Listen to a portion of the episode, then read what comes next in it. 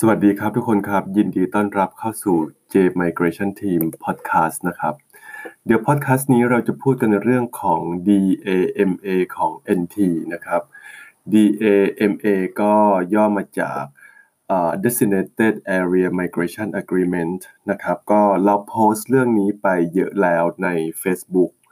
แล้วก็ในไทม์ไลน์ตามพวกสื่อต่างๆของ J Migration นะครับหลังจากที่เราเราโพสต์ เรื่องนี้ไปนะครับดราม่า DAMA ของ Northern Territory หรือว่าของ NT เนี่ยก็มีคนให้ความสนใจกันเยอะแยะมากมาย และทีนี้ทุกคนก็คิดว่าเฮ้ยเนี่ยเดี๋ยวฉันต้องย้ายตัวฉันไปอยู่ที่ NT ไปอยู่ Northern Territory ดีกว่าอะไรประมาณนี้คือถามว่าย้ายไปได้ไหม คือย้ายไปได้แต่ว่าก่อนที่เราจะย้ายไปเนี่ยคือ มันไม่ใช่เรื่องง่ายถูกปะล่ะคือ ไม่ไม่ใช่นึกว่าอยากจะย้ายก็ย้ายไปเลยคือ เราควรจะศึกษาข้อมูลก่อนนะครับ ว่าเฮ้ยสรุปแล้วเนี่ยไอ้ตัว D DAMA ของ NT เนี่ยมันมี requirement อะไรบ้าง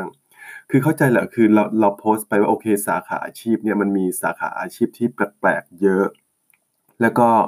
requirement มันก็ไม่ได้สูงมาก ถ้าเผื่อเปรียบเทียบกับพวกวีซ่า subclass 482 TS TSS ทั่วๆไปเนี่ย เพราะว่าไอ้ DAMA ของ NT เนี่ยมันก็คือวีซ่าทำงานโดยที่มีนายจ้างสปอนเซอร์แหละ มันก็คือวีซ่า subclass 482 มันก็คือวีซ่า TSS เพียงแต่ว่า requirement มันก็จะง่ายกว่าในแง่ของภาษาอังกฤษ แล้วก็มีสาขาอาชีพที่แปลกเยอะอย่างเช่นพวก barista แล้วก็พวก gaming worker พวก bookkeeper อะไรประมาณเนี้ย ซึ่งซึ่งถ้าเผื่อเป็นพวกวีซ่า subclass 48อ่า482 TSS ทั่วไปเนี่ย มันจะไม่มีสาขาหยิบย่อยอะไรแบบนี้ ดังนั้นคือก็มีหลายคนที่แบบว่า คิดตัดสินใจว่าจะย้ายตัวเองไปอยู่ที่ NT ซึ่งซึ่งถามว่าทำได้ไหมทำได้ แต่ว่าศึกษาข้อมูลก่อนว่าสรุปแล้วมันเป็นยังไง แล้วก็สรุปแล้วเนี่ยนายจ้างเขา happy ที่จะสปอนเซอร์ไหม ก่อนที่เราจะไปเนี่ย เรามีนายจ้างที่จะสปอนเซอร์เราแล้วหรือยัง เพราะว่าวีซ่า subclass 482 TSS เนี่ย คือวีซ่าทำงานโดยที่มีนายจ้างสปอนเซอร์นะครับ ยังไงเสียก็ อ่าเขาเรียกว่าอะไร เหมือนเราก็เราก็เราก็เอาชีวิตไปฝากไว้กับนายจ้างถูกปะล่ะดังนั้นก็ดูด้วยนะครับ คือคุยกันให้รู้เรื่องกับนายจ้างว่า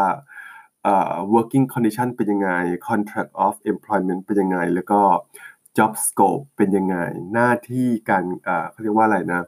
หน้าที่ที่ที่หน้าที่ความรับผิดชอบที่เราต้องทำมีอะไรบ้างเออต้องดู job description ด้วยคืออย่าให้โดนเอาเปรียบมาก เราเราเราไม่หมายความว่านายจ้างต้องเอาเปรียบลูกจ้างก็คือ ขอให้มันเป็นอะไรแบบว่าที่วินวินด้วยกันทั้งสองฝ่าย และก็ที่แน่ๆก็คือไอ้ตัว DAMA ของ NT เนี่ย ทางนายจ้างเองหรือว่าเจ้าของธุรกิจเองเนี่ยจะต้องเปิดทำการมาแล้ว 12 เดือนนะครับ อย่างน้อยคือ ถ้าเผื่อเป็น new business เนี่ยทำไม่ได้ เพราะว่าอาจจะมีหลาย ๆ คนที่คิดว่าเอ้ยเดี๋ยว ฉันไปเปิดธุรกิจที่ NT แล้วก็ทำเรื่องสปอนเซอร์อะไรอะไรประมาณนี้ต้องเป็น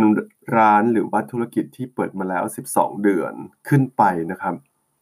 แต่ว่าถ้าเผื่ออยู่ไปซื้อร้านของคนอื่น หรือว่าไปซื้อธุรกิจ ที่เขาเปิดมาแล้วเกิน 12 เดือน ก็ซื้อได้ถ้าเผื่อเป็นบริษัทก็แค่ แค่เปลี่ยนดีเรคเตอร์แค่นั้นเองก็คือขอให้ keep company name แล้วก็ ABN ให้ให้เหมือนเดิม ก็คือต้องเปิดทำการมาแล้ว 12 เดือนนะครับ แล้วก็นอกจากนั้นเนี่ยทางนายจ้างเองก็ต้องมีการ proof ด้วยว่าเฮ้ยเนี่ยเขาพยายามหา หาพนักงานที่เป็น local แล้วนะ เขาพยายามหาพนักงานที่เป็น เป็นคนที่อยู่ในท้องถิ่น เป็นคนที่เป็น PR หรือว่าเป็นคนที่เป็นซิติเซนแล้ว แล้วมันหาไม่ได้อะไรประมาณนี้ดังนั้นคือทางธุรกิจเองหรือว่านายจ้างเองเนี่ยจะต้องมีหลักฐานมาโชว์ว่านายจ้างมีการลงโฆษณาจริง แล้วก็มีคนสมัครกี่คน แล้วก็จากจำนวนของคนสมัครทั้งหลายเนี่ยเขารับกี่คนที่เป็น local หรือว่า เป็นเป็นคนที่เป็นที่นี่อะเป็นคนที่เป็น PR หรือว่า citizen แล้วก็ต้องบอกเหตุผลด้วยว่าสาเหตุที่ไม่รับคนเหล่านั้นคืออะไร คือเขาโฆษณาไปแหละ อาจจะมีคนสมัครมาสัก 50 คน รับ 1 คนแล้วก็ 49 คนที่เหลือเนี่ยทำไมถึงไม่รับอะไรประมาณเนี่ยดังนั้นคือสำคัญนะครับ นายจ้างเองต้องต้องเปิดทำการมาแล้ว 12 เดือน แล้วก็นายจ้างเองต้องมี หลักฐานในการโฆษณาด้วยอย่างน้อย 4 เดือนนะครับ เดี๋ยวพอดแคสต์นี้เราฝากไว้แค่นี้ก็แล้วกันคืออยากให้ทุกคนคิดว่า ก่อนที่จะย้ายตัวเองไปที่ NT นี่คือ 1 ต้องมีนายจ้างสปอนเซอร์ก่อน